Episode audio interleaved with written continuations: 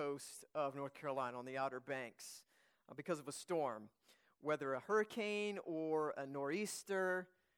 Um, you know, sometimes the wind and the waves shift and move the sand around in such a way that uh, the skeleton of an old ship that, run, that ran aground is, is revealed. Or uh, sometimes you'll even hear about uh, somewhere in Egypt or Palestine where the wind has blown the sand in, in a way um, where something that's hidden under the sand is exposed an old building or dwelling, a settlement uh, from even Jesus' day. Such has been the case with the pandemic.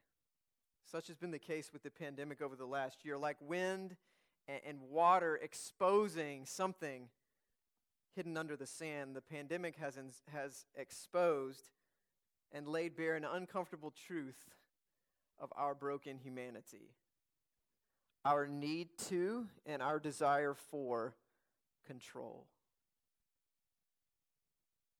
There's nothing like being confronted with a situation that you cannot control to expose your need to control, right?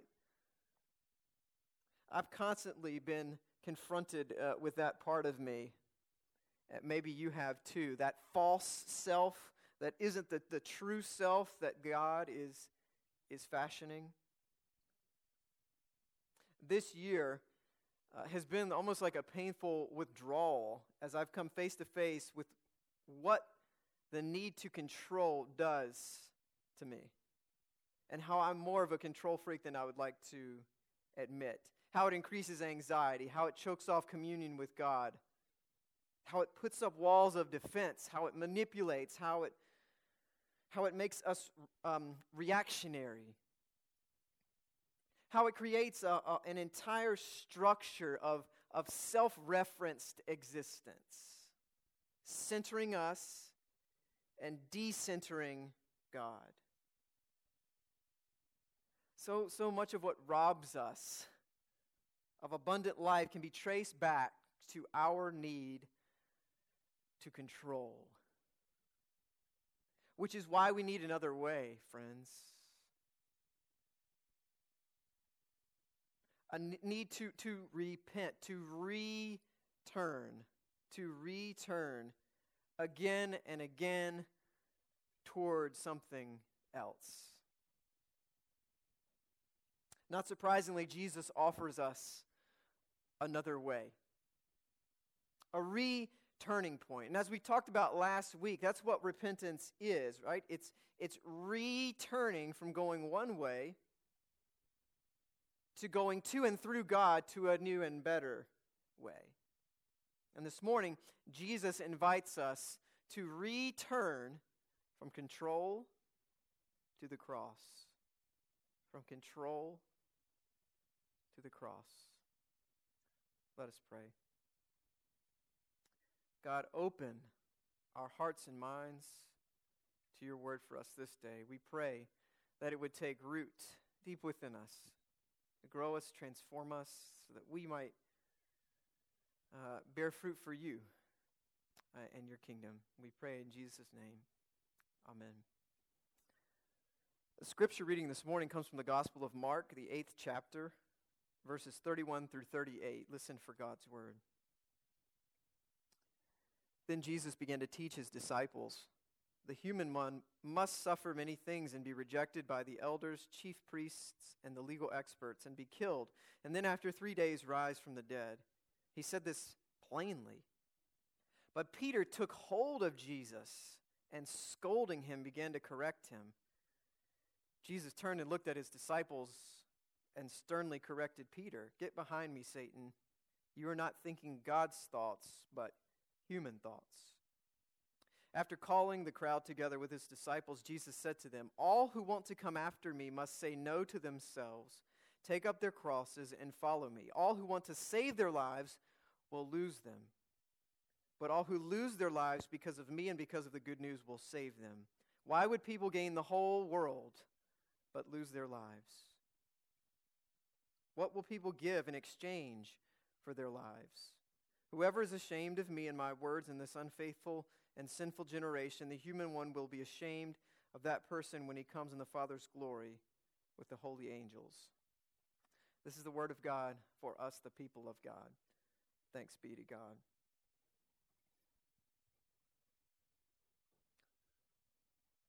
Jesus had just asked the disciples who, the, who they thought that he, that he was. And Peter spoke up and said, You are the Messiah, in a moment that seemed like a breakthrough. And then Jesus plainly begins to tell them about what being the Messiah actually would entail suffering, rejection, death, resurrection. In, in short, the cross. And this is, too, this is too much for them. Whatever they've expected of the Messiah, they certainly were not on board with a Messiah who would suffer and die. A defeated and dead Messiah was a surefire sign of a false Messiah. Again, Sp- Peter spoke for the whole group, and, and the scripture is very descriptive here. He took hold of Jesus and began to scold him and correct him. Think like parent grabbing a child, taking that child to the side to, to correct them. Mark doesn't tell us what he said, but, but we can guess. Jesus, you can't do that. You're supposed to restore Israel. You're supposed to save us. What about us? What's going to happen to us? Are we headed for the same fate as you are? If you're the Messiah, you've got to save your own life so that you can save our lives too and make our lives better. Whatever, whatever he says, it, it's clear that Peter is trying to control things. Peter is trying to be controlling in the midst of a path that seems out of his control. And so Jesus responds with his own rebuke Get behind me, Satan. I mean, talk about strong language there. You're not thinking God's thoughts, but human thoughts. In other words, God has in mind the cross, you have in mind control. God's got in mind saving and selfless love, you've got in mind self preservation. Peter is us, friends. Peter is who, Peter is who human beings have been from the very beginning. I mean, how, how often I've taken Jesus aside in, in my life and said something to the effect of, No, Jesus, not like this. I, I've got this. How often I've essentially said, Okay, Jesus, I'm going to go this way. You follow me. you follow me. The original temptation, the most basic human temptation, is to take over God's role in our life. We were made to experience our, our deepest life, meaning, purpose, and intimate and loving union with God at the very center of our life, at the very center of our, our being. And yet we again and again have chosen to play God rather than pray to God. It represents two fundamental ways of being in the world trusting in our human resources and abilities, or a radical trust in God. One creates this false self that controls and seeks to control, and the other, our true self, seeks to surrender. There's a story, just a few chapters in Genesis, where self absorbed people build a gigantic structure called Babel, saying, quote, let us make a name for ourselves. Our false self creates a mode of being in the world that, that, that decenters God and centers ourselves, creating our own little Babel structure of meaning, value, and purpose that supports this, this self centering, and it's all about control. All about control reminds me of a, of a story parable about people on an airplane. A small plane with, uh, with five passengers on it had an engine malfunction and, and was going down. The pilot came out of the cockpit with a parachute strapped to his back and addressed the group. Folks, there's bad news and there is good news. The bad news is that the plane is going down and, and there's nothing more I can do. The good news is that there are several parachute packs by the wall back there. The bad news is that there are four of them and there are five of you. But good luck. Thank you for, for choosing our airline. We hope you have a good evening wherever your final destination may be.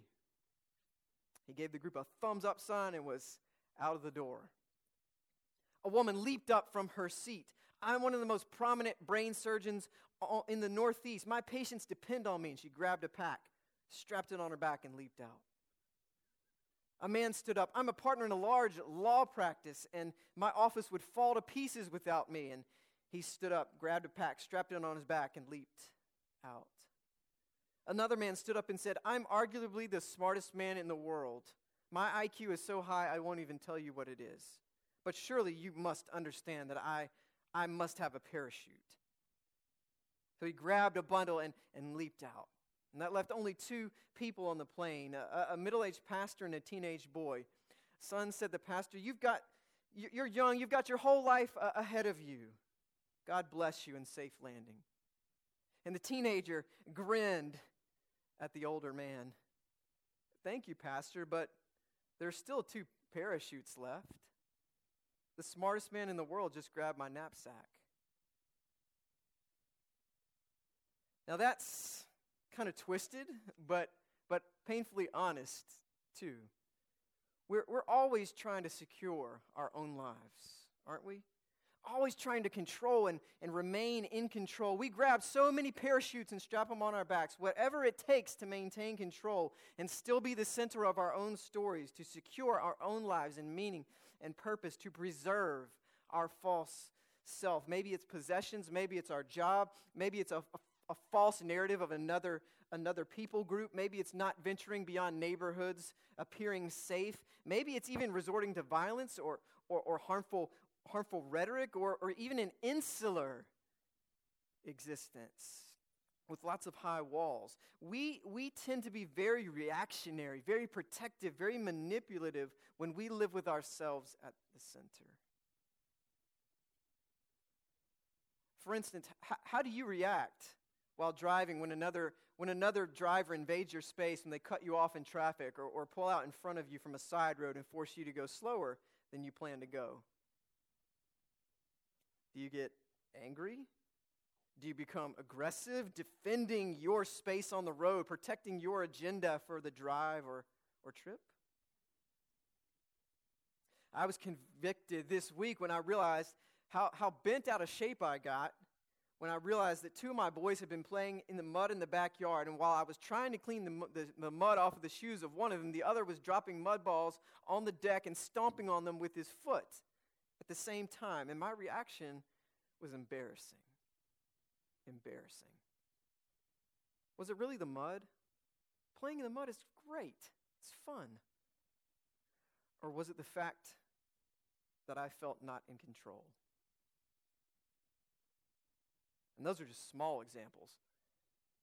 And, and, and trust me, the irony is not lost on me, the fact that this is a sermon on our need to control and what happened with the weather this morning. Controlling people want to stay comfortable. Comfortable people don't need Jesus. But fortunately, G- Jesus isn't finished. I mean, this becomes a, a teaching moment, a returning point for him. And he presents a returning point when he says, All who want to come after me, all who want to follow me, must take must say no to themselves, take up their crosses, and follow me. All who want to save their lives will lose them, but all who lose their lives because of me and the good news will save them. Why would people gain the whole world but lose their life? What will people give in exchange for their lives? It seems like a paradox, right? It is a paradox. But this is nothing less than a dramatic return toward the, to the cross. When we turn toward the cross, we say no to, we deny the false self that wants to control and be the center of everything. That self was crucified with Jesus. The cross shatters our false self centering life and self and reveals our true life, our true selves in Christ.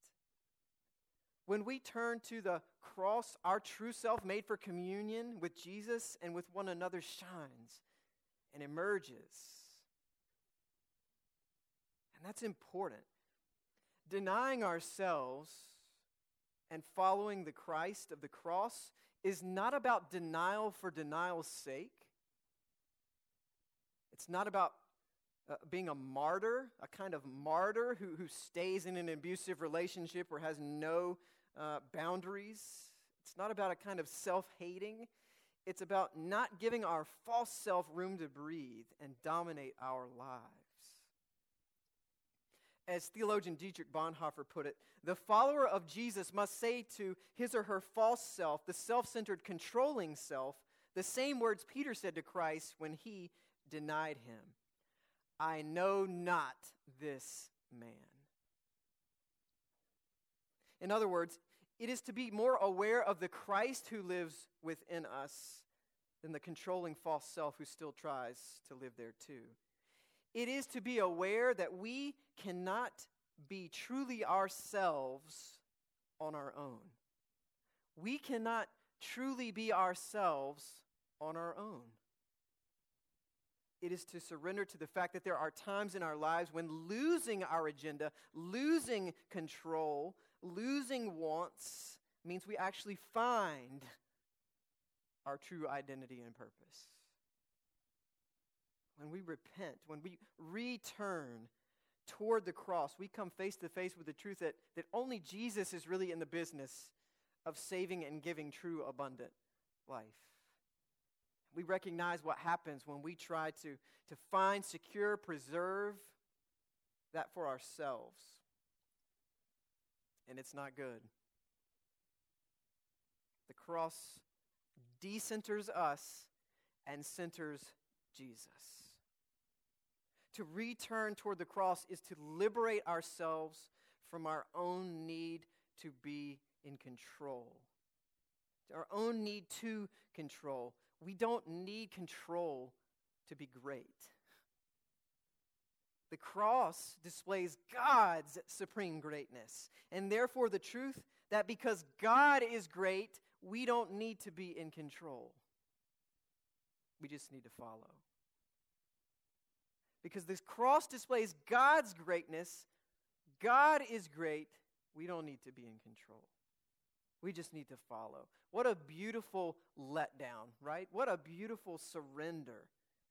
There is a love that is stronger than our need to control.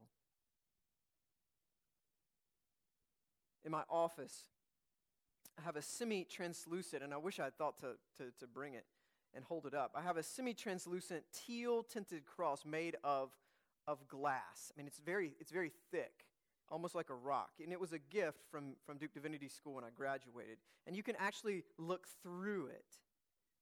And I thought about that this week as I was wrestling with my own need to, to repent from control and turn toward the cross instead.